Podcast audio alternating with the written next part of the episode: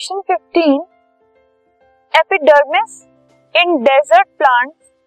has a thin waxy coating on which of which chemical substance जो desert के plants होते हैं उसका जो एपिडर्मिस है मतलब जो सरफेस है, जो बाहर का एरिया है, उसके ऊपर एक पतली सी वैक्स टाइप की कोटिंग होती है।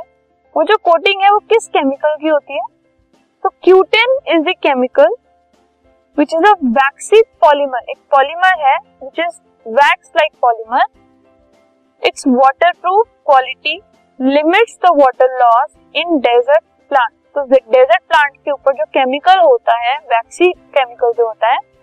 वो क्यूटिन होता है और उसकी जो वैक्सी क्वालिटी है उसकी वजह से क्या होता है? जो डेजर्ट एरियाज़ होते हैं क्योंकि वहाँ पे वाटर थोड़ा कम होता है सो so, जो डेजर्ट प्लांट होते हैं उनमें वाटर लॉस कम